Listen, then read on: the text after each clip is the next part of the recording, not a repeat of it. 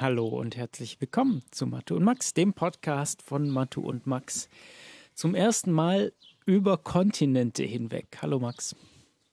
Hallo, der Interkontinental-Podcast. Interkontinental-Podcast, genau. Ja, wow, ja. Äh, du bist weit weg. Ähm, gibt es da auch was zu trinken?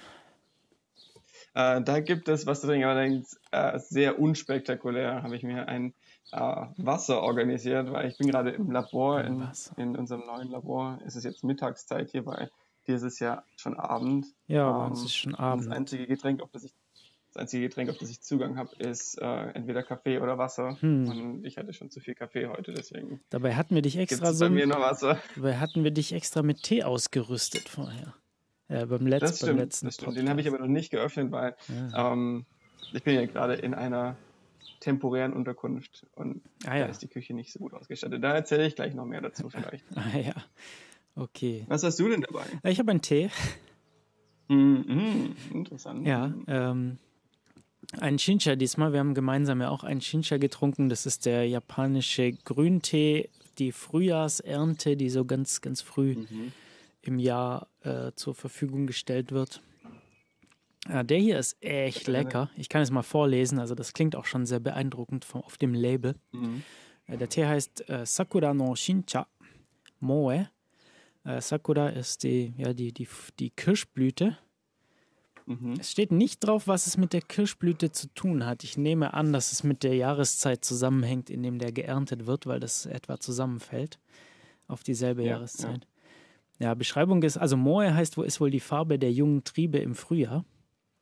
Das mhm. ist das Teil der Name. Und dann steht hier Familie Matsumoto, also das ist die, die den Teegarten betreibt, äh, stellt mhm. in ihrem kleinen Teegarten in Kumamoto diesen hochgeschätzten Tee her, wobei sie vollkommen auf den Einsatz von Pflanzenschutzmitteln verzichtet. Was, wie ich jetzt gelernt habe, in Japan eine Seltenheit ist. Also, äh, dass das nicht gespritzt wird und, und Bio, ge, also Bio ist nicht so verbreitet in Japan. Das ist interessant.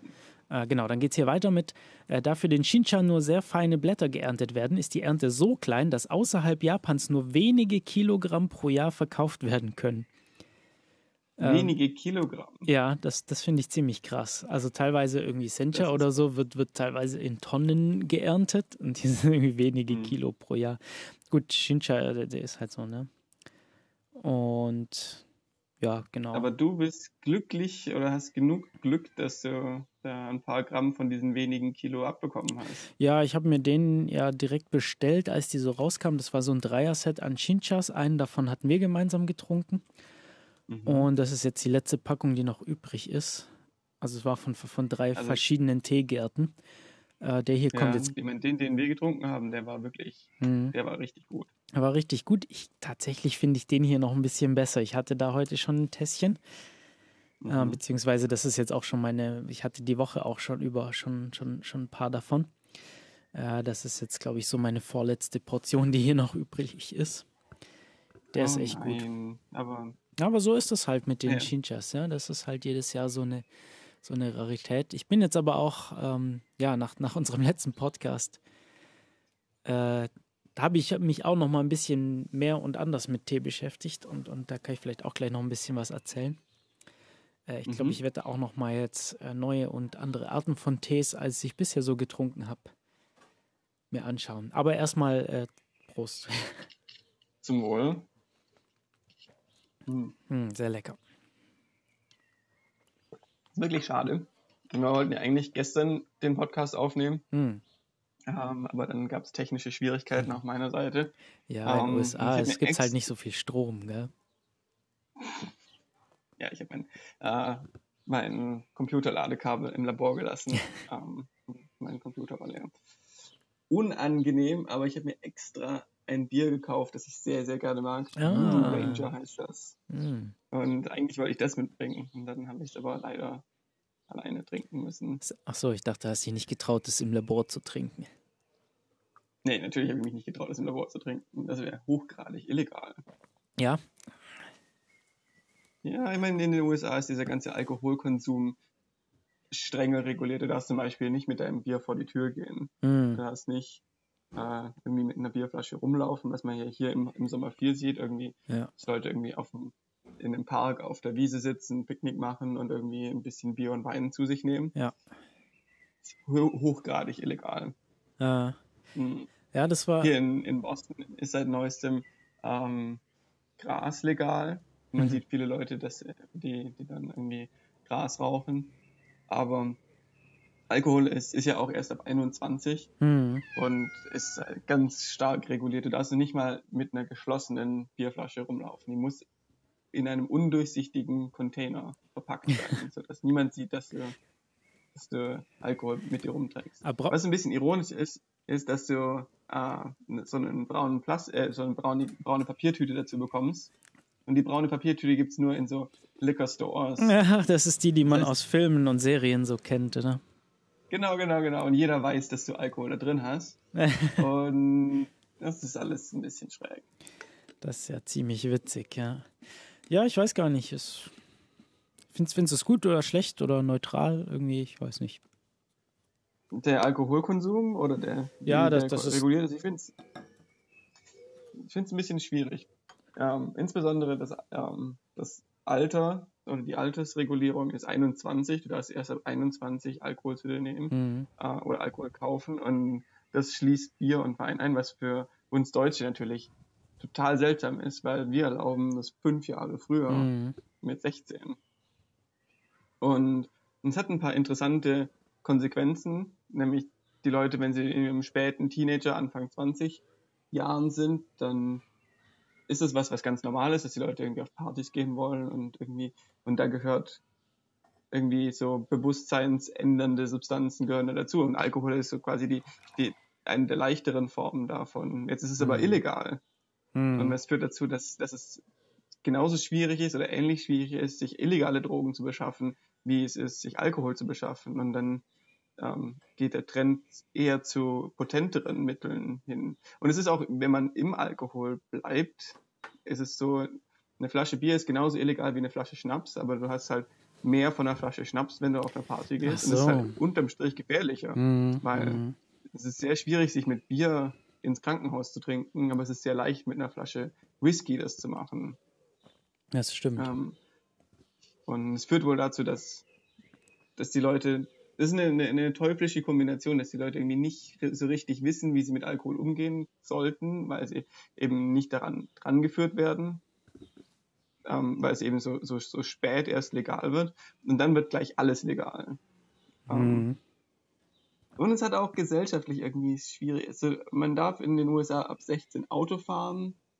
Und das ist ja schon recht gefährlich. Man kann ab 18 darf man äh, in der Armee sein, man darf irgendwie, man darf Waffen kaufen ab mhm. 18 und so, aber, aber Alkohol darf man nicht trinken, das darf man erst ab 21. Mhm. Das ist alles ein bisschen, weiß ich nicht, ein bisschen schräg. Das, ja, dass sie eine Pistole kaufen und die je nach Staat offen mit dir rumtragen, aber du darfst kein Bier dabei trinken.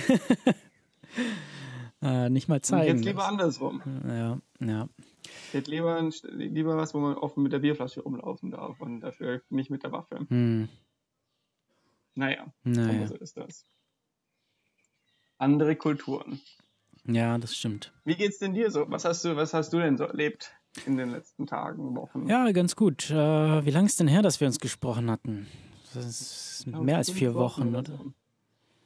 Ja, ich glaube ziemlich genau fünf Wochen. Für fünf, fünf Wochen, ja. Ja, da haben wir ja Tee getrunken.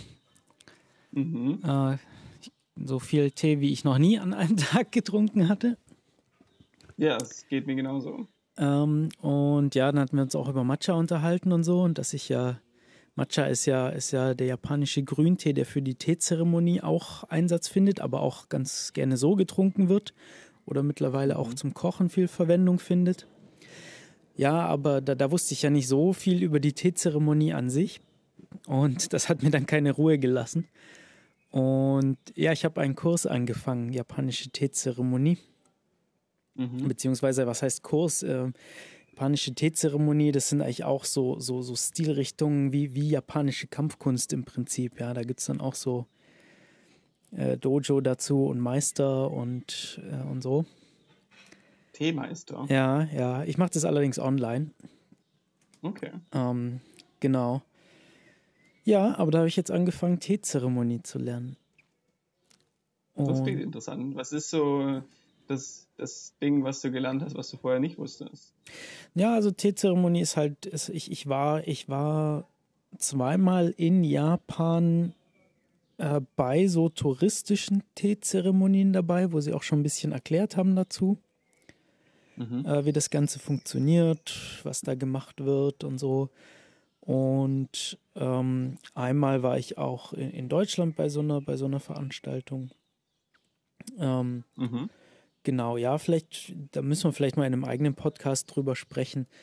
Aber im Prinzip, ähm, ja, geht das, das, das ist auch so ein bisschen verknüpft mit dem Zen und so der Achtsamkeit, dass das alles sehr, ähm, ja, sehr, sehr achtsam und meditativ gemacht wird. Aber mhm. mit, mit dazu gehört eben auch so, ja, das Gesellschaftliche, dass, dass Leute zusammenkommen und Tee trinken. Äh, mhm. Und aber in der Zeit halt so sich vollkommen auf dieses Ritual konzentrieren. Das ist eigentlich für mich so der, der, der springende Punkt bei der Sache, dass man eben vollkommen beim Tee trinken ist. Und so eine, ja, so eine, so eine traditionelle, komplette Teezeremonie geht über vier Stunden normalerweise. Ähm, mhm. Beinhaltet auch irgendwie so, so Essen und Besichtigung eines Zen-Gartens und alles Mögliche mit dabei. Und dann auch verschiedene äh, ja, Tees, die dann getrunken werden. Mhm. Und ja, diese, dieser Kurs, den ich da mache, der, äh, der, der macht eine ein bisschen eingeschränktere Form, weil zu einem richtigen, zu einer richtigen Teezeremonie braucht man eigentlich auch so einen Teeraum und einen passenden Garten dazu. Mhm. Und das ist nicht immer ganz leicht zu bekommen. Auch wir haben zwar das ein, kann ich mir gut vorstellen. Wir haben zwar auch, wir haben zwar ein Teezimmer, aber so rein nach den Regeln der Teezeremonie ist das nicht passend dafür. Also das ist ähm, ja zu viel, zu viel Deko drin und ja, müsste man noch ein bisschen umbauen, damit es, damit auch 100% auf die Regeln passt. Äh, ja, aber mhm. vielleicht, ja, ich denke, da, vielleicht kann man da heutzutage auch ein bisschen davon abweichen und so. Aber ja, ich denke, da, ja, da, da, machen wir dann vielleicht irgendwann nochmal. mal so drüber sprechen. Genau, machen wir irgendwann nochmal einen Podcast dazu ein bisschen ausführlicher mhm. drüber sprechen können. Ja, sonst alles Mögliche. Es war sehr, sehr warm und äh, trocken in Deutschland in den letzten Wochen. Äh, glücklicherweise ja. heizt sich unsere Wohnung nicht so auf wie die letzte, die wir hatten.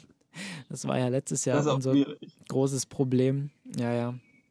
Äh, er im Gewächshaus gewohnt quasi fast. Ja, äh, hier ist, also hier ist wirklich angenehm. Hier merkt man das gar nicht so stark, gerade im Untergeschoss. Mhm. Ähm, tagsüber. Wird natürlich schon warm, aber bei weitem nicht so. Wenn ich dann rausgegangen bin, war ich immer überrascht, wie, wie warm es draußen ist. Ähm, das ist gut. Ja, den Pflanzen geht soweit auch ganz gut. Ich bin überrascht. Ich gieße nicht so wahnsinnig viel.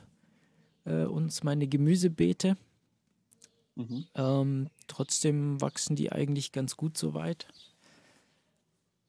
Äh, ja, konnte schon ein paar Erdbeeren ernten. Heute habe ich Knoblauch geerntet. Oh, ausgezeichnet. Ja. Und so langsam geht es um, mit ähm. den Brombeeren los. Sind noch keine reif, aber man sieht schon einige. Sehr gut. Ja, mein Bruder, der ist im Garten seit neuestem. Mhm. Ähm, und die haben in ihrer ersten Erdbeerernte haben sie schon über ein halbes Kilo Erdbeeren geerntet. Oh wow, also ich habe irgendwie so mhm. im, im einstelligen Bereich Stück Erdbeeren geerntet. Nächstes Jahr. Ja, die haben vom Vorbesitzer, glaube ich, viele, ein, ein ganzes Erdbeerfeld geerbt. Oh, wow. Ja, ich glaube, so, so ähnlich ist es bei uns mit den Brombeeren. Ne? Die, sind, äh, die sind hier reichhaltig. Wobei dieses Jahr nicht so viele Triebe sind wie letztes Jahr. Ich glaube, nächstes Jahr werden es wieder sehr viel mehr. Dieses Jahr sind irgendwie zwei bis drei. Ich glaube, die sind immer so jährlich abwechselnd. Also Brombeeren, die ein, ein Jahr wachsen, die Triebe, und dann mhm. im nächsten Jahr kommen da die, die Blüten und Beeren. Ah, und ja. ich habe jetzt im Frühjahr einiges zurückgeschnitten und wusste auch nicht so genau, welche jetzt dann Blüten tragen würden oder nicht. Ich habe jetzt mal so mhm. auf gut Glück, weil eigentlich sortiert man die dann immer so, das habe ich dann gelernt. Äh, aber das hier war ja letztes Jahr komplett unbewohnt, hat sich auch niemand drum gekümmert. Äh, das ist alles mhm, ziemlich überwuchert gewesen. Ja. ja, und jetzt sind so zwei sehr große Triebe, die, die auch viele äh, Blüten haben und so. Und ich glaube, nächstes Jahr werden sieben von den Trieben, die jetzt neu kamen, äh, mhm. Nächstes Jahr wird es nochmal ein bisschen mehr, aber ja, ich glaube, diesmal kommt auch ein bisschen was zusammen. Sehr gut. Was ich noch fragen wollte mal, wir haben ja da eine, vor einer Weile drüber gesprochen, wie geht's in deinem Dojo? Ja, äh, auch das äh, gut. Wir haben jetzt angefangen, eine zweite Trainingszeit pro Woche zu machen. Angefangen hatten wir mit einmal pro Woche Training. Äh, mhm. Jetzt diese Woche zum ersten Mal zweimal pro Woche Training. Cool. Genau. Jetzt kommen die Sommerferien, da ist die Halle nur eingeschränkt verfügbar. Da müssen wir noch schauen. Da wird es wahrscheinlich auf einmal die Woche wieder während der Sommerferien zurückgefahren.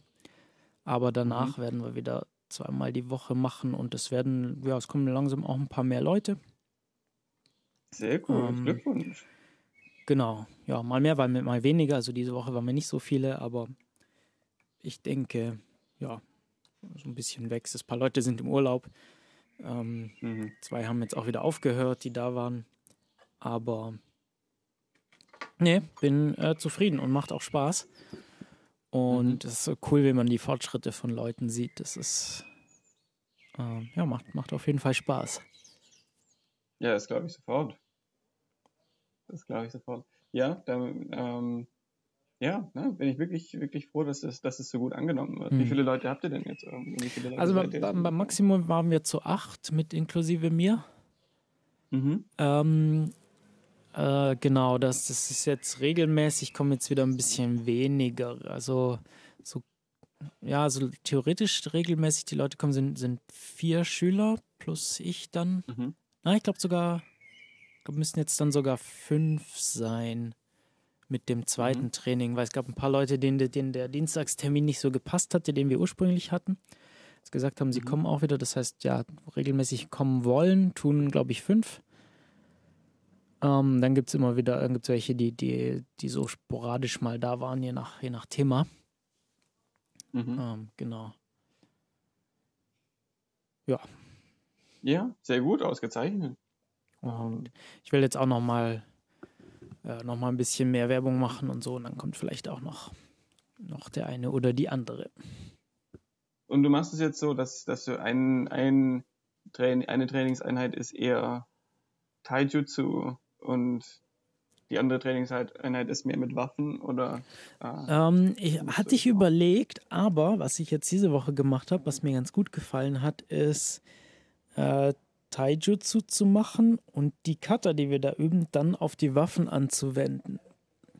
Mm, und dann hat man. Ja, das ist vielleicht ein bisschen direkter. Genau, genau. Ähm, dann hat man auch nicht, also ich, wir werden sicherlich irgendwann mal bestimmte Waffenthemen so durchgehen, aber ich glaube, solange wir, solange die Leute noch nicht das Taijutsu, also den waffenlosen Kampf, die Bewegung so gewöhnt sind, mhm. ist es, glaube ich, gar nicht schlecht, das so zu machen, dass wir trotzdem schon mal so ein paar Waffen dazu nehmen können. Und wir haben jetzt hier so Grundlagencutter gemacht mit, äh, mit Joe, also dem, dem, dem Stock der so circa mhm. 1,20 Meter lang ist. Okay. Äh, ja. Genau, und haben es dann, dann so mit eingebaut in die Sachen. Das war ganz ja, cool. ausgezeichnet. Mhm. Ähm, bin ich gespannt, wie das weitergeht. Ja, ja. Naja, und äh, kurz, kurz nachdem du, du hier mich besucht hattest, ging es bei dir ja los, der Flieger in die USA. Wie ist es denn so das gelaufen? Ja, es war gut. Es war, war erstaunlich unkompliziert. Okay. Ähm, ja, ich war in Dings, in, in, in Ulm noch für ein paar Tage bei meinen Eltern. Ähm, und dann bin ich, äh, ja, dann bin ich äh, dahin geflogen. dann bin ich nach äh, Zürich gefahren oder meine Eltern haben mich nach Zürich gebracht, dankenswerterweise. Ähm, und dann habe ich noch eine Nacht bei, bei einem Kollegen geschlafen mhm. und bin dann am nächsten Morgen um 7.40 Uhr in den Flieger gestiegen und Uiuiui. erst nach Paris und dann von Paris äh, nach Durham in North Carolina geflogen. Ähm, und habe da meine, uh, das ist das erste Mal, dass ich das im, im Podcast äh, bekannt gebe. Äh, habe dann in Durham meine Freundin besucht. Mhm. Ähm, äh, und ja. die, die studiert haben. Ähm, und dann haben wir da eine Woche zusammen verbracht und dann sind wir gemeinsam nach Boston geflogen mhm. und äh, haben uns da ein bisschen umgeschaut. Äh, die kommt von da und ihre Eltern wohnen da in der Gegend. Ah ja. Ja, haben wir da ein paar Tage verbracht und dann sind wir in die Stadt ge gefahren, hatten da ein Airbnb für ein paar Tage. Und, und ja, ist eine, eine wirklich spannende Stadt, Boston.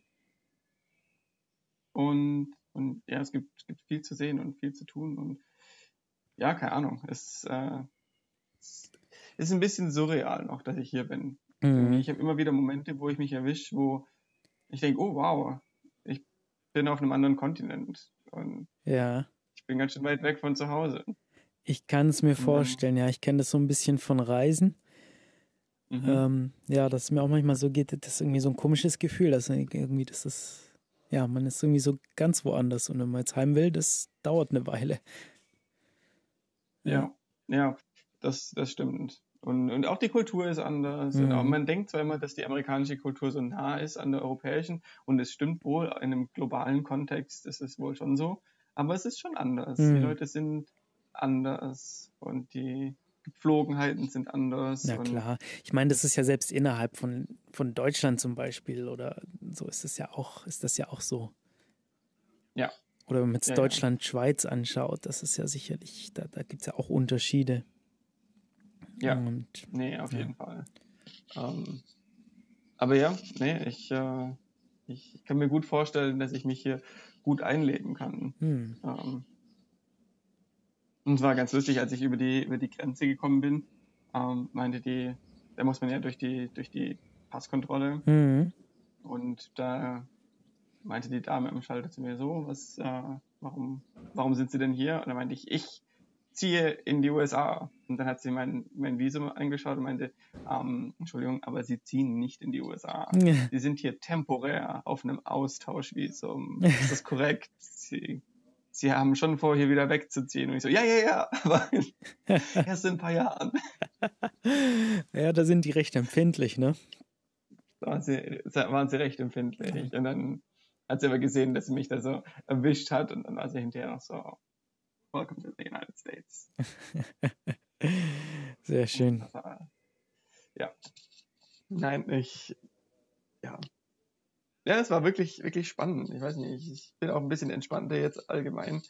Ähm, ich habe die ersten Tage immer meinen Pass mit mir rumgetragen, die ganze Zeit überall. Und jetzt ist er die meiste Zeit in, in meinem Zimmer. Hm.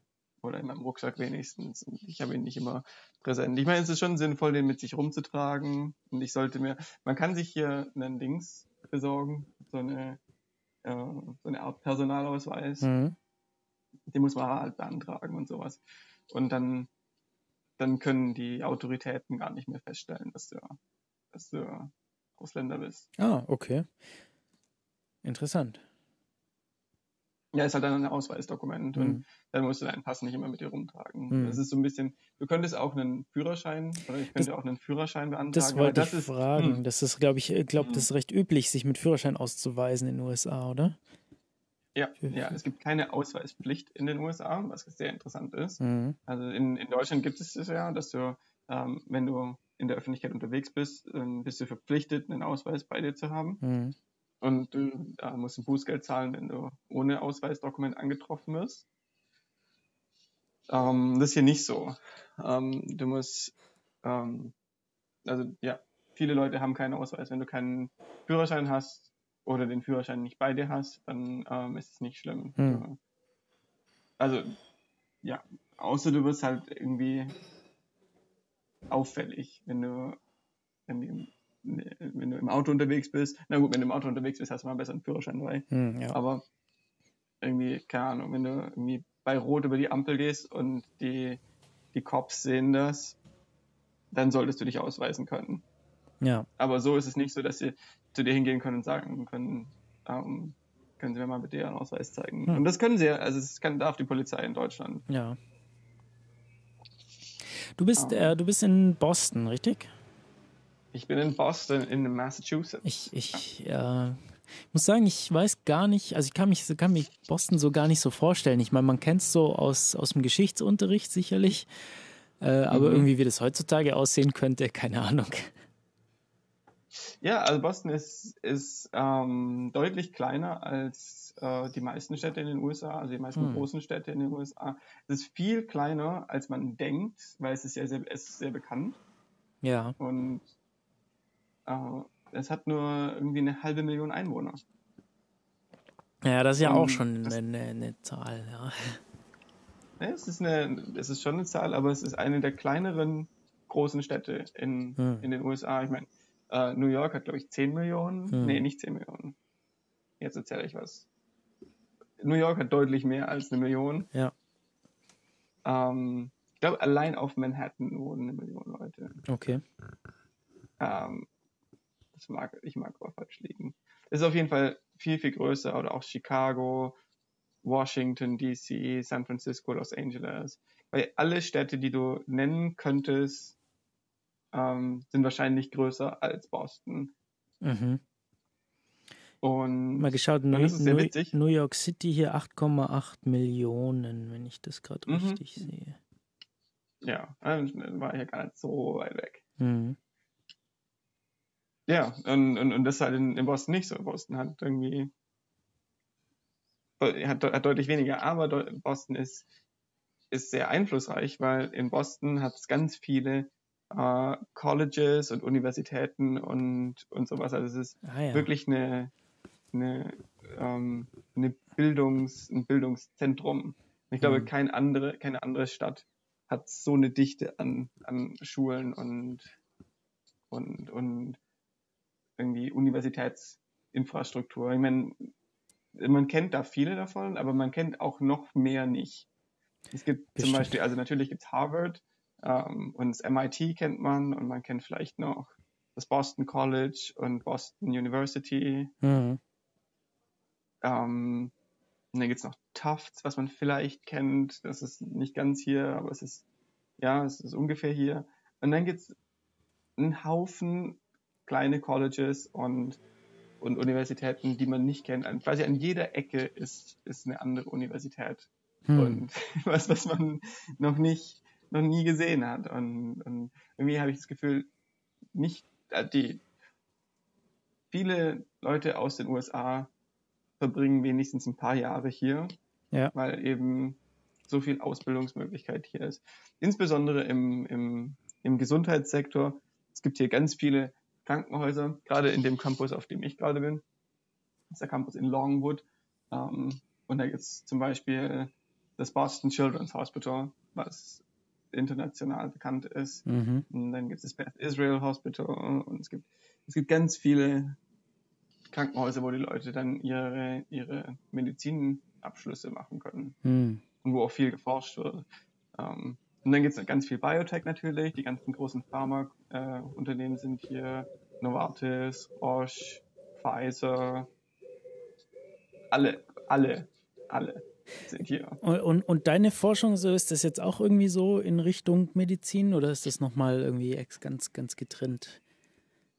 Ähm, ja, es ist ein bisschen angewandter, als, als ich schon hatte. Es ist, es ist immer noch Grundlagenforschung. Hm. Es ist immer noch ähm, sehr weit weg von der Anwendung, aber ähm, ist jetzt nicht mehr Entwicklungsbiologie, sondern es ist ähm, Immunbiologie. Mhm. Und allein dadurch ist es schon relevanter.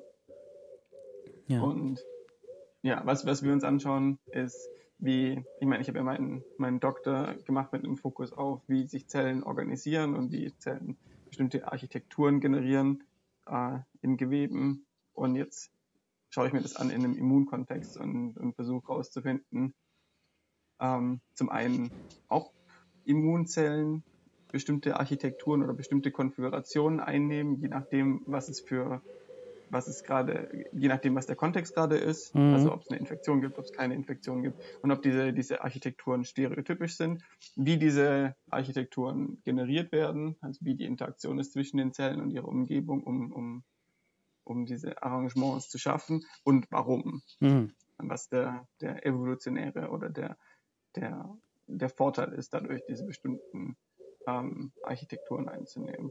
Und es gibt nicht so viel Literatur dazu, was gut ist und schlecht ist, weil zum einen ist es natürlich so, dass also es ist gut, weil es ist ein relativ unerforschtes Gebiet. Mhm. Ähm, nicht so viele Leute haben sich darüber Gedanken gemacht. In der Immunbiologie ist es immer noch so, dass, sie, dass es mehr darum geht, was für Zellen sind da. Also es geht weniger darum, wie, wie das Arrangement ist, sondern mehr, okay, wir haben jetzt hier so und so viele T-Zellen, so und so viele Makrophagen, das sind spezialisierte Zellen alles. Aber es gibt in einem, also du hast eine, eine irgendwo eine, eine, eine Wunde oder eine Infektion und dann kann man da messen, wie viele von einem bestimmten Zelltyp da sind, aber nicht unbedingt, also Leute haben sich nicht so sehr angeschaut, wie, wie die genau miteinander interagieren, räumlich. Ah ja. Und, und das denke ich ist, ist sehr interessant, insbesondere weil auch gerade ein Trend geht dahin, sich anzuschauen, was andere Zellen machen. Mhm. Also es gibt ja auch noch Zellen, die nicht Immunzellen sind mhm. und die, man hat immer gedacht, dass, dass die halt einfach da sind und dass sie versuchen wieder halt irgendwas, dass sie halt versuchen, ihren normalen Job zu machen, aber es ist wohl nicht so. Die können wohl auch erkennen, dass es eine Infektion gibt und die können einmal auch Infektionsprogramme, wo sie dann irgendwie bestimmte Aufgaben wahrnehmen. Zum Beispiel gibt es im, im Dings, in der, in der Haut gibt es äh, eine Schicht unterhalb von der Haut, so eine Bindegewebsschicht. Mhm. Und diese Bindegewebszellen, die normalerweise ähm, produzieren die Sachen wie Kollagen und sowas, dass, dass halt die, die Haut äh, irgendwie ja, dass, dass, dass, dass die, die oberen Hautschichten unterstützt werden von unten mechanisch. Ja. Ähm, aber wenn es eine Infektion gibt oder wenn es einen Dings gibt, eine, einen Schnitt oder sowas, dann, dann gehen diese Bindegewebszellen eben zur Infektions, äh, zum Infektionsherd hin oder zum, zu, zu dem Schnitt mhm. und versuchen den mechanisch abzu, abzuschirmen vom Rest vom Gewebe, dass da halt Widerstand ist gegen, gegen Bakterien zum Beispiel, dass sie schwer, schwerer haben, mhm. durch so eine Barriere durchzukommen. Und das ist was, was, was es vor ein paar Jahren noch gar nicht gab als Konzept, wenn man da gedacht hat, dass die, die Zellen in dem Gewebe machen nur das, was das Gewebe normalerweise macht und die Immunzellen machen alles, ja, wenn es um die Immunantwort geht. Und es ist wohl nicht so. Und es wird jetzt mehr und mehr klar, dass ähm, ja, Gewebszellen eben auch an der Immunantwort beteiligt sind und dass auch Immunzellen, wenn es keinen, kein, keine Infektion gibt, auch andere Jobs übernehmen. Hm. Das ist schon cool. Ich denke, da können wir mit Sicherheit, na, wenn du ein bisschen angefangen hast, da mit dem Thema auch nochmal drüber im Podcast sprechen. Auf jeden Fall, auf Was jeden Fall. Äh, und ich weiß nicht, wenn man genau hinhört, dann merkt man natürlich, dass ich keine Ahnung habe, wovon ich spreche. Weil, also ich ähm, merke das nicht. Das ja. Gut, sehr gut. ich habe nämlich in ein paar Tagen ein Gespräch mit meinem Chef. Äh, mit, also ich bin ja in einem Labor, wo, wo zwei Leute arbeiten. Ah. Also mit zwei, mit zwei Professoren. Ähm, ah, okay. Ja, wir sind ein verheiratetes Paar äh, die es zusammen machen. Das ist ein sehr gutes Arrangement, weil äh, er ist gelernter Biologe, äh, gelernter Physiker. Ja. Der hat die, den Wechsel zur Immunbiologie schon gemacht und der denkt sehr quantitativ und sehr modellbasiert und halt in Mathematik und mit, mit, mit Zahlen. Ja. Und sie ist eine, eine hervorragende Immunbiologin, die, mhm. die das schon, schon immer macht und, und halt wirklich es drauf hat mit den Mäusen und mit den, mit mit allen Biologie-Sachen. Mhm. Und ich denke, wenn ich da dazwischen mich aufhalte, dann, dann, dann kann ich da wirklich was lernen. Ja, du hast ja auch Physik ja. studiert und dann in der Biologie promoviert, mehr oder weniger, oder? Ja, ja, genau, genau. Und Sehr gut.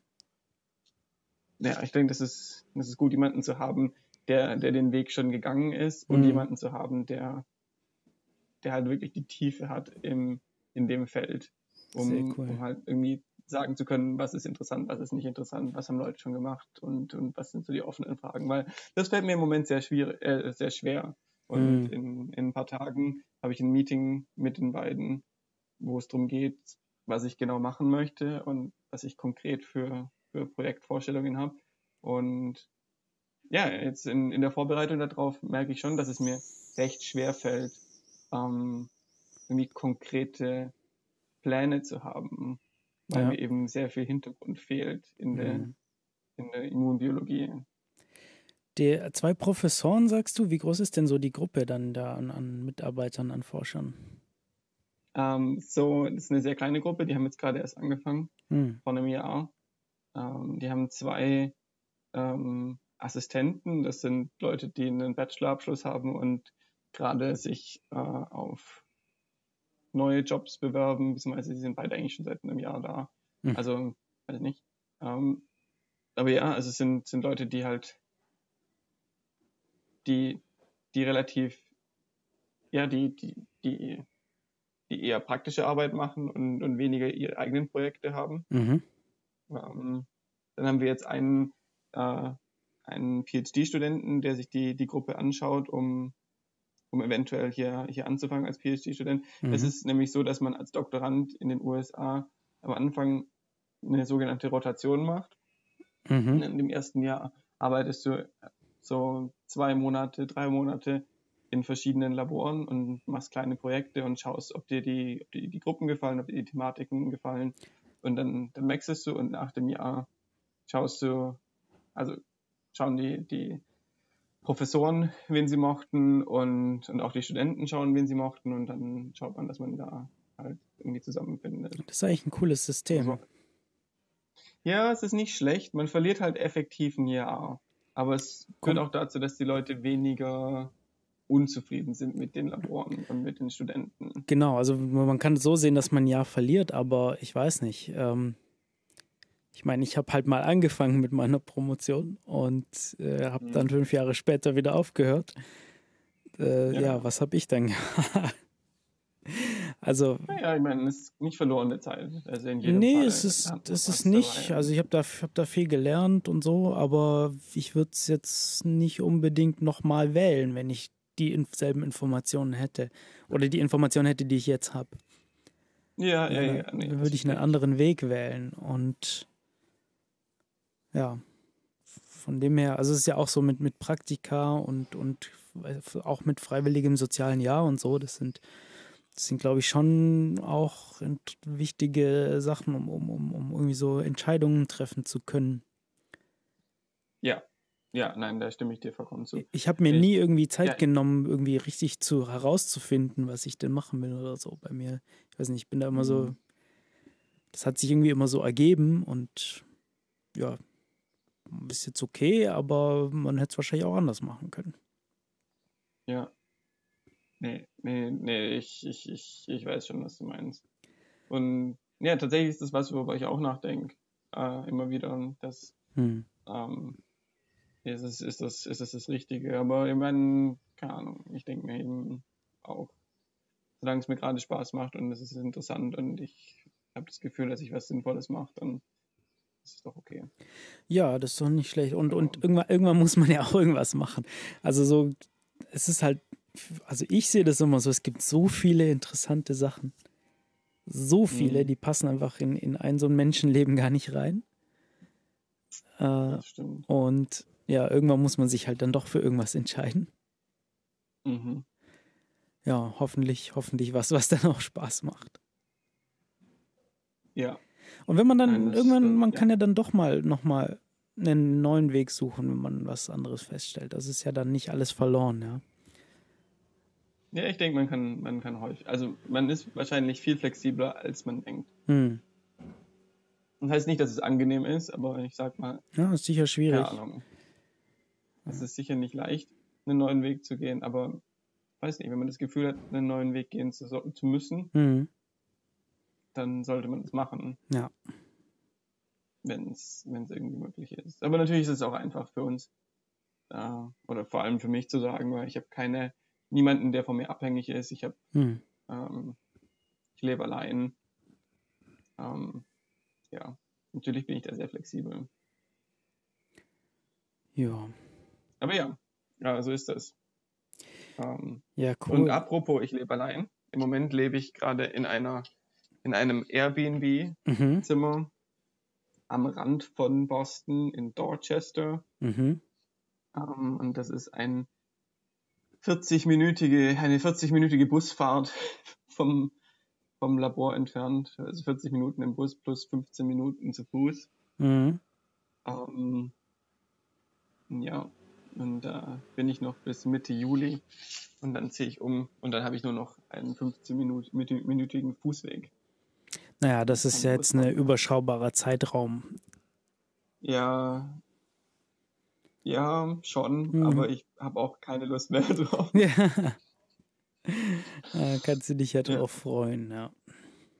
Ich freue mich schon sehr darauf. Tatsächlich freue ich mich so sehr darauf, dass ich in letzter Zeit ganz viele, irgendwie, ich treibe mich dann nicht auf Einrichtungshäusern, ja. Webseiten rum und überlege mir, wie ich das denn so gestalten möchte und was ich gerne an Möbeln hätte und lauter so Krampe. Ja. Naja, sehr schön.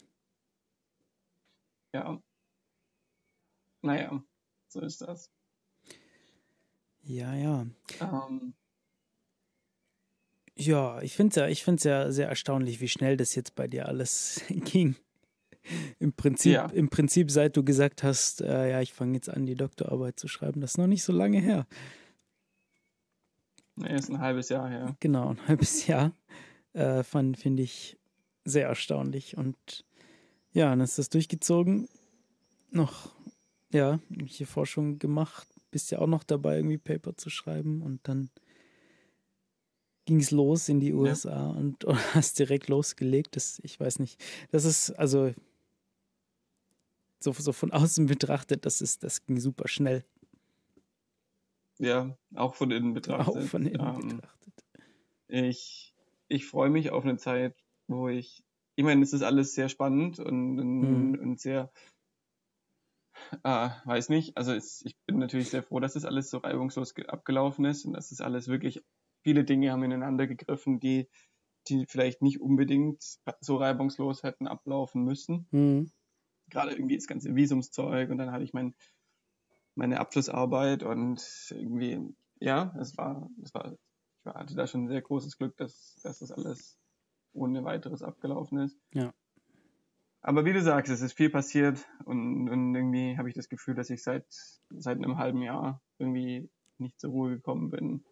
Und und auch in der voraussehbaren Zukunft habe ich nicht das Gefühl, dass es, dass es bald langsamer wird und so. Also nicht, weiß nicht, mittlerweile denke ich mir, vielleicht wäre es schon gut, mal irgendwie ein bisschen den Gang runterzuschalten und, und zu versuchen, ein bisschen, ein bisschen klar zu kommen. Ja. Tatsächlich habe ich gestern zum ersten Mal seit längerem ja. meinen ganzen Tag freigenommen. Sehr gut. Ja, solltest du machen. Also das ist, äh, ich merke das auch gerade immer wieder, wie gut, wie wichtig Pausen sind. Mhm. Ich irgendwie ohne Pausen kriege ich auch gar, also dann kommt man irgendwie so in diesen Autopilot und krieg, mhm. krieg, kann gar nicht so die, die, die wichtigen Entscheidungen treffen, weil man gar keine Zeit dafür hat, wichtige Entscheidungen zu treffen. So also einfach ja. wirklich gar nichts tun ist wahnsinnig wichtig. Und ja, ja mach, mach, das, mach das auf jeden Fall, dir irgendwie auch freizunehmen und mal mehr, mehr nichts zu tun.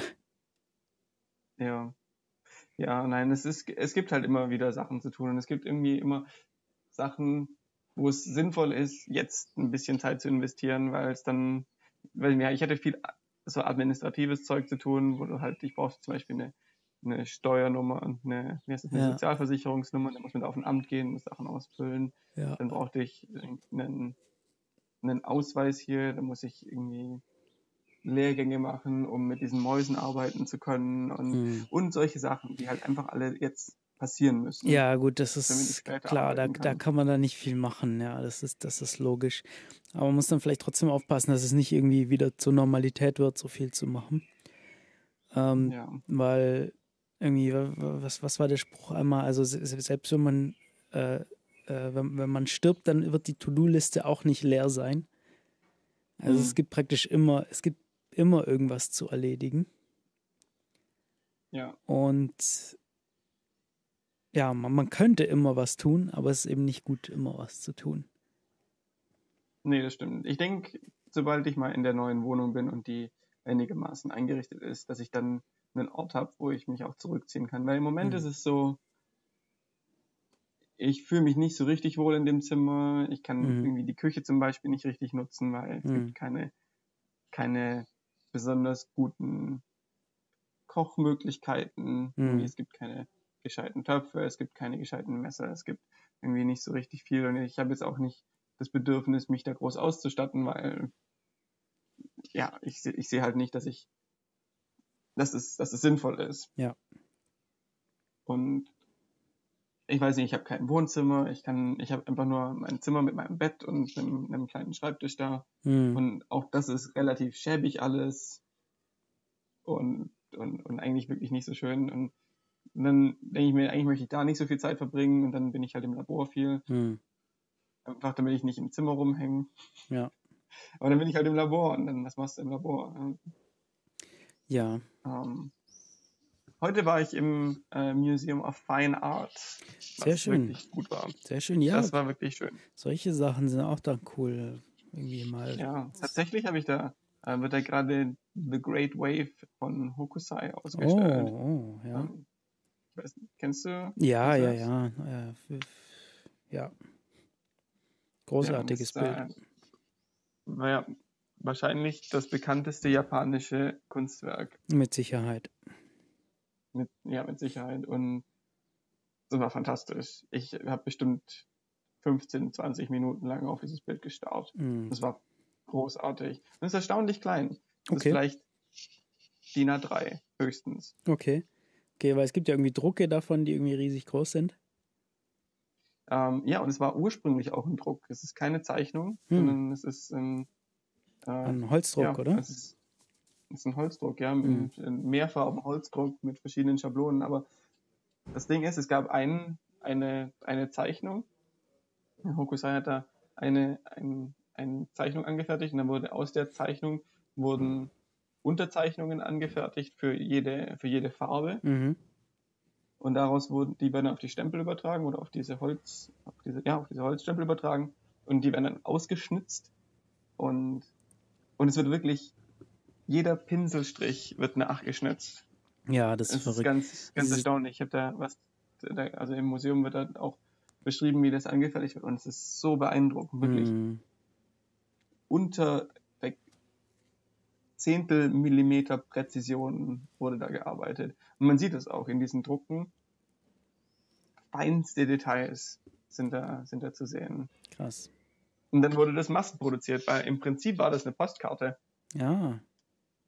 Also es war, also nicht ganz, aber es war so zu einer Zeit, wo, wo, wo Japan noch sehr äh, isolationistisch war. Ich Mhm. weiß nicht, ob das ein Wort ist, aber sehr isoliert war. Ja.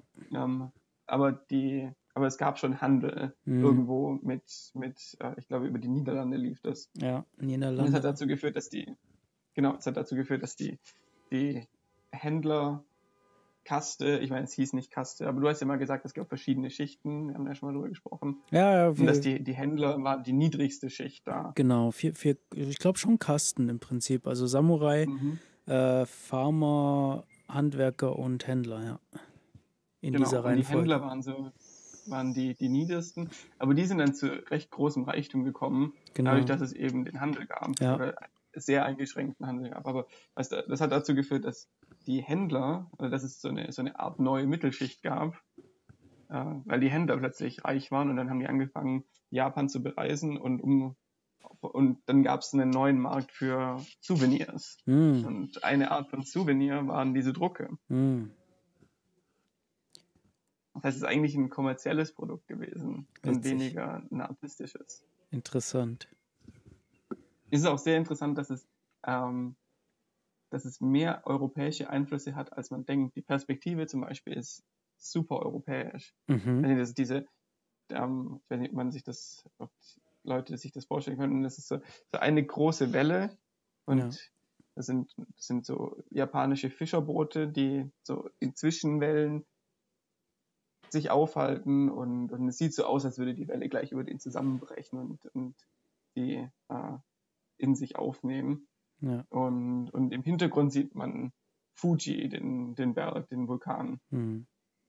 Und es ist so eine gestaffelte Perspektive, wo es irgendwie verschiedene Ebenen gibt. Also Mittelgrund, Vordergrund, Hintergrund.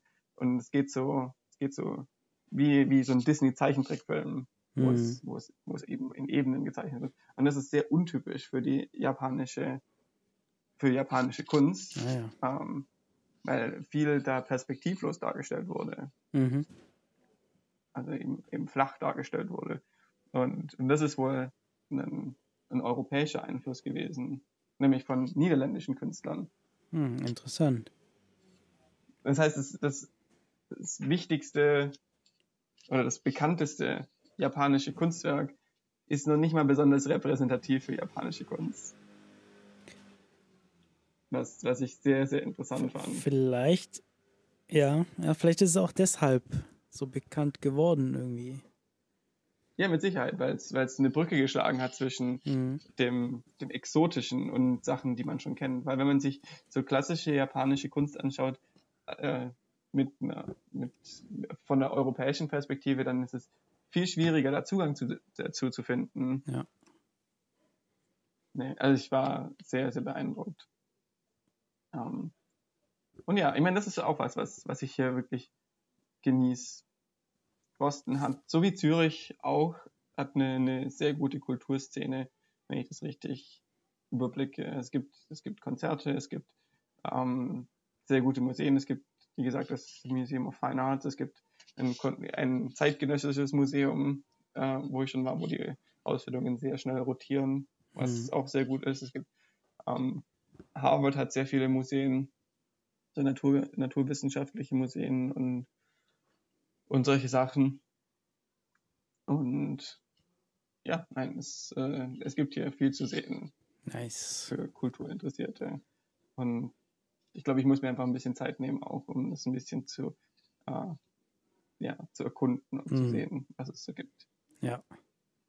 Ja, sehr und cool. auch zu nutzen. Jetzt bin ich ja hier. Mhm. Ja, ja. Ich bin, muss Ja. sagen, ich bin, ich bin überrascht, wie gut das mit dem Podcast über so diese weite Strecke funktioniert. Mhm. Äh, letztes Jahr, als ich in Weimar gewohnt habe und wir über deutsche Mobilfunk telefoniert haben, hat das ja gar nicht gut funktioniert. Mhm. Das geht jetzt deutlich besser. Also wir haben deutlich weniger Latenz da drauf, als wir letztes Ja. Jahr hatten. Äh, zu dieser Jahreszeit. Äh, eigentlich auch witzig. Ja. Äh, Technologie, die Wunder der Technologie. Ja, äh. Ich, sitze heute auf der Terrasse und hier ist gerade so eine Amsel im Garten. Mhm. Und ich habe hier so eine Katze im Schoß, die die Amsel jetzt entdeckt hat. Und Oh, sich oh. entsprechend ja, sich darauf vorbereitet, diese Amsel anzuspringen und entsprechend ihre Krallen in meinen Oberschenkel versenkt hat. Autsch. Jetzt ist sie, ja, jetzt hat sie die ver vertrieben. Hm. Ja, ja. Naja, ähm, Okay. na dann. Na dann, äh, würde ich sagen, Na war auch dann. ein schöner, schöner erster Interkontinental-Podcast. Wir werden das äh, sicher irgendwann demnächst nochmal fortführen. Auf jeden Fall. Es gibt keine andere Möglichkeit, außer jemand zahlt mir mein Flugticket. Und überzeugt meine Chefs, dass es eine gute Idee ist, dass ich ein paar Tage wegfliege. ja, oder andersrum. Äh, es war ja, war ja so ein bisschen im Gespräch, ob ich es vielleicht im Herbst in die USA schaffe. Äh, Wird Mhm. jetzt wahrscheinlich leider nix, aber ja, mal sehen. Sehr schade. Kriegen das vielleicht irgendwann mal hin. Äh, ja, ja, wir werden sehen. Ja, bist immer willkommen auf meiner Couch. Sehr schön. Ähm, ja, äh, hast du denn ein Ding der Woche? Gibt es irgendwas, was du, was du mitgebracht hast? Äh, ja. Ich habe ein Buch äh, gelesen, Hm. äh, das, ich, das ich gerne empfehlen möchte. Und zwar ähm, muss ich dazu sagen, das ist ein Buch, das ich mir normalerweise nie, das ich normalerweise nie angeschaut hätte, mir nie gekauft hätte. Ähm, aber es gab, ich war vor kurzem in einem Buchgeschäft und die hatten so ein, so ein Wundertüten-Ding, wo die haben einfach irgendwelche Bücher eingepackt und dann hieß es ein Buch für 5 Dollar Mhm. und du weißt aber nicht, was du bekommst. Ah. Und dann habe ich mir, irgendwie, ich bin sehr, das funktioniert bei mir sehr gut. Und ja, da habe ich mir das gekauft und dann habe ich, äh, dann war da drin der Trafikant mhm. äh, von, oh mein Gott, äh, lass mich kurz nachschauen. Ähm, der Trafikant. ist von Robert Seethaler. Mhm. Ähm, und es spielt in Wien äh, 1936, 37, sowas. Und äh, der Protagonist ist ein, ein junger Bursche, der vom Land nach Wien zieht. Nicht, weil er will, sondern weil seine Mutter nicht mehr für ihn sorgen kann. Mhm. Ähm, und der fängt an in einem, in einem Tabakladen, weil irgendwie kennt die Familie da diesen, diesen Tabakhändler und er fängt als Auszubildender oder als Lehrling dann in diesem, diesem Dings an, in diesem Tabakladen. Und es ist halt, er fängt sehr naiv an und die große Stadt ist irgendwie ganz neu für ihn. Aber was eben, und, und er irgendwie hat halt so Probleme. Er hat irgendwie, findet ein Mädchen, das eben, das, das, das er mag und dann, dann ist es aber alles schwierig, weil er ist noch nie ausgegangen mit einem. Und das ist alles ganz, ganz hübsch und sowas. Aber was halt gleichzeitig passiert ist, dass die Nazis in Deutschland an die Macht kommen und sich die, mhm. die äh, und Österreich sich dann dem, dem Deutschen Reich anschließt und dass der, der Faschismus ähm, halt, halt überhand nimmt. Oh, das klingt nach einer spannenden Perspektive tatsächlich.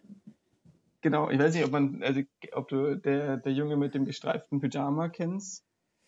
Ah, das sagt mir das irgendwas, ist, ja.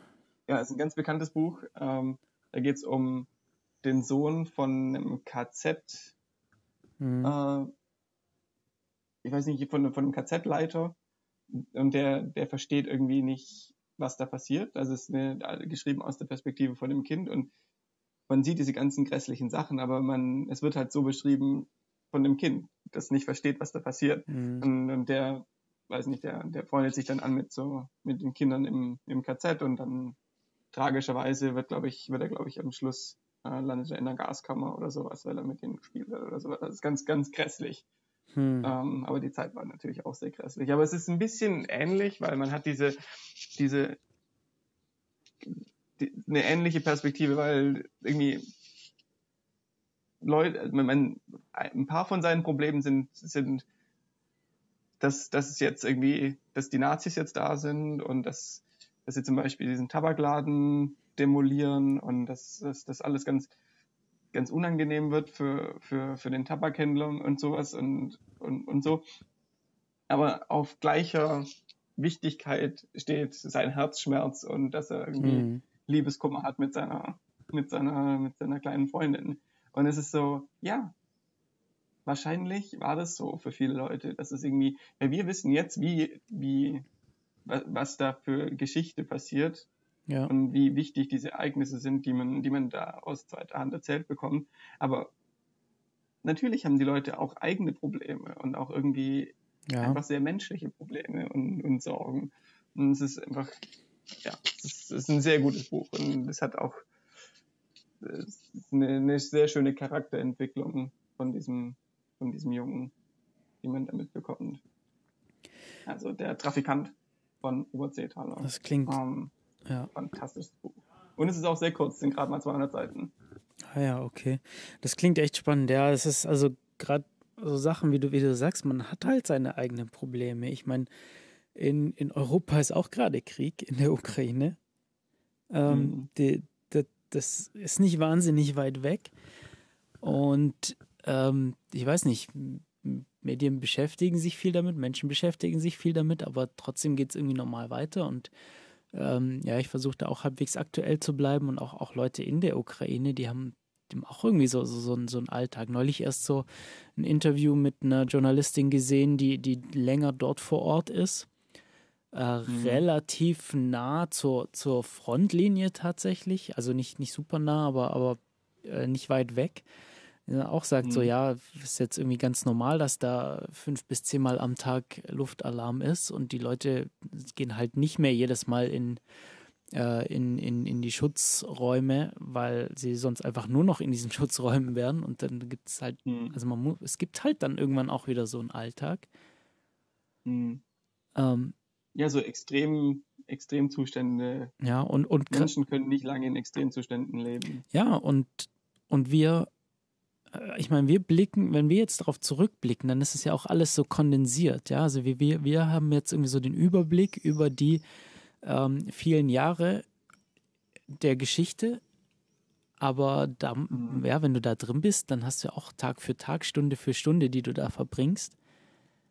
Ähm, das sind ja auch ganz andere Zeiträume, ja. äh, wo du dich nicht einfach durchgehend damit beschäftigen kannst und wo vielleicht das auch nicht, ja, ja, auch, auch, auch, auch gar nicht alles mitbekommst und so, ja.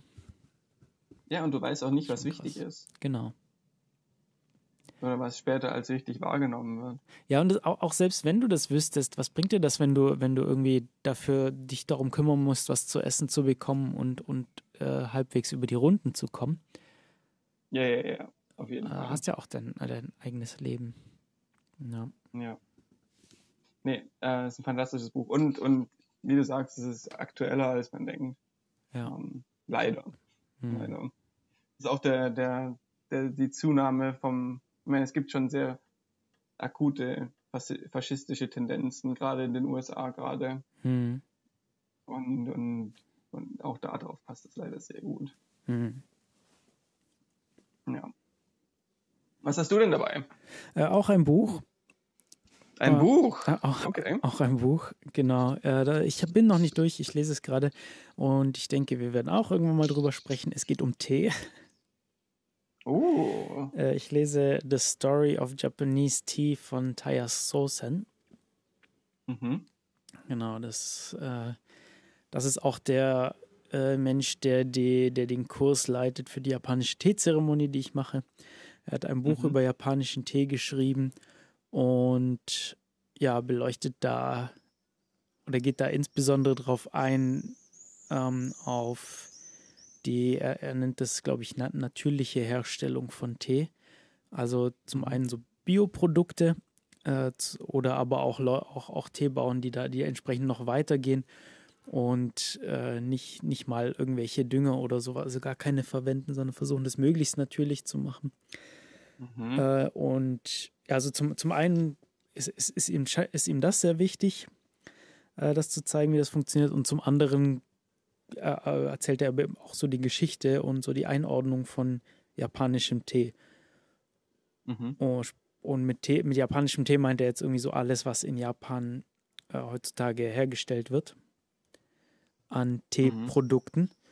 Ähm, ja, nicht nur was, was, was, was irgendwie äh, man sich vielleicht unter Tee vorstellt, sondern er versucht da irgendwie möglichst, möglichst alles rundum zu beleuchten, genau. Ähm, okay, das klingt sehr spannend. Ja, bin noch nicht ganz sicher, aber ich habe schon, hab schon sehr viel äh, gelernt und mitgenommen. Ja, was ist dein Highlight, was du gelernt hast? Ähm, ja, diese zum Beispiel, ich, ich finde dann eben so, so die Details recht spannend, was es da für Unterschiede an Tee gibt. Und mhm. äh, also was ich sehr spannend fand, ist zu lesen, wie, wie das Beschatten vom Tee funktioniert. Wir haben ja beim letzten Mal, als du hier warst und wir Tee getrunken haben, auch darüber gesprochen, mhm. dass dieser Umami-Geschmack ziemlich durch die Beschattung kommt. Äh, traditionelle Art und Weise zu beschatten ist wohl irgendwie so ähm, irgendwie so Gerüste aufzubauen und die dann mit mehreren Lagen Stroh oder Heu zu bedecken. Mhm. Und, und zwar ein, bei, ja, bei dem Gyokuro, also bei dem stark beschatteten Tee, äh, dass da irgendwie teilweise bis 99 Prozent des Lichts einfach weggenommen wird. Also die mehrere Wochen sind die Pflanzen vor der Ernte dann fast in vollkommener Dunkelheit.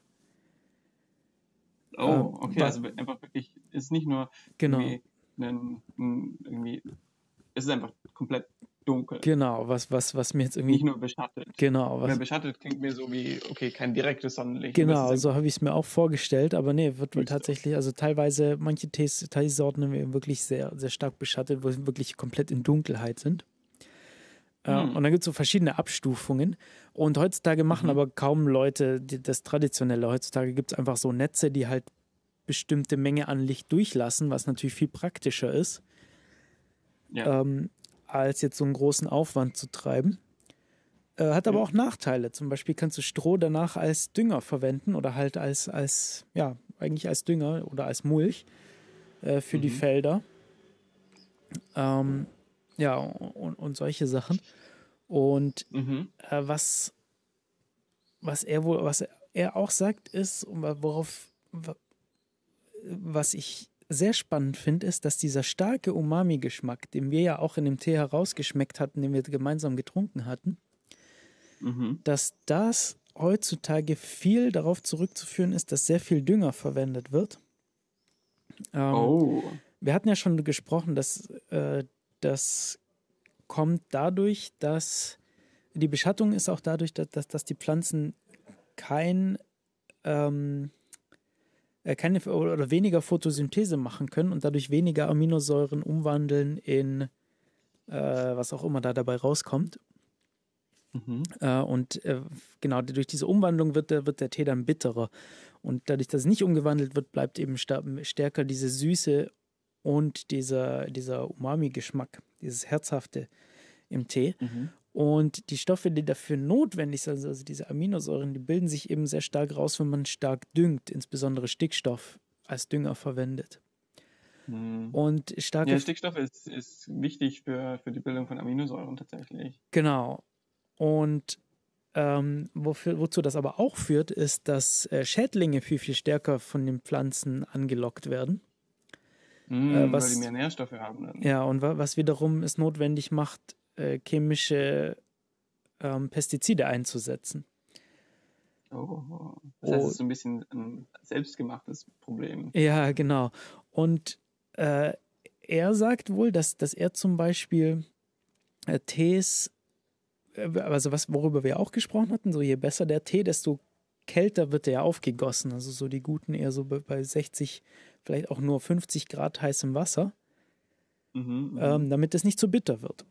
Und er sagt so, die Tees, die er trinkt, er, er nimmt da immer kochendes Wasser dafür, weil er eben so diese mhm. natürlichen. Tees nimmt, wo ähm, gar nicht so viel Bitterstoffe drin sind, weil eben nicht so viel gedüngt wird.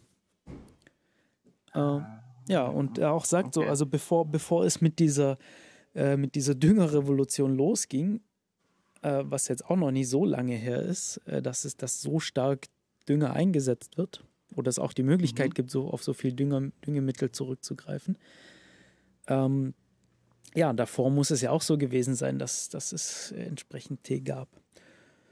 Und ja, das fand ich, das finde ich eben auch sehr faszinierend und will mich damit auch ein bisschen mehr mit auseinandersetzen. Würdest du denn gerne mal so eine, so eine Teefarm besuchen, wenn du das nächste Mal in Japan bist? Das fände ich schon auch spannend, ja. Ich weiß nicht, wie, wie gut das möglich ist, aber das wäre das wäre sicherlich auch sehr spannend, sich das mal anzusehen. Das ist Sicherheit möglich. Ja. Ja. Ist ja ein bisschen wie, wie wenn man irgendwie ein Weingut besichtigt ja. oder sowas. Kann man ja auch machen. Ja, genau. Hm. Hm. Ja. Ja, vielleicht was für die Zukunft. Hm, genau. Sehr gut. Ja, ich bin gespannt. Hoffentlich weißt du nächstes Mal noch mehr, dann können wir uns die ganze Sendung drüber unterhalten. Bestimmt. Sehr gut. Na gut, dann, dann, verabschieden wir uns für heute und sprechen das nächste ja. Mal über irgendwas. Irgendwann wird es wieder einen Podcast geben. Mal sehen, wie wir, das, wie wir das Zeitliche zu hinbekommen. Aber mhm. äh, ja, wir finden sicher wieder einen Termin. Davon gehe ich aus. Dann macht's gut und bis zum nächsten Mal. Macht's gut. Ciao, ciao. Tschüssi.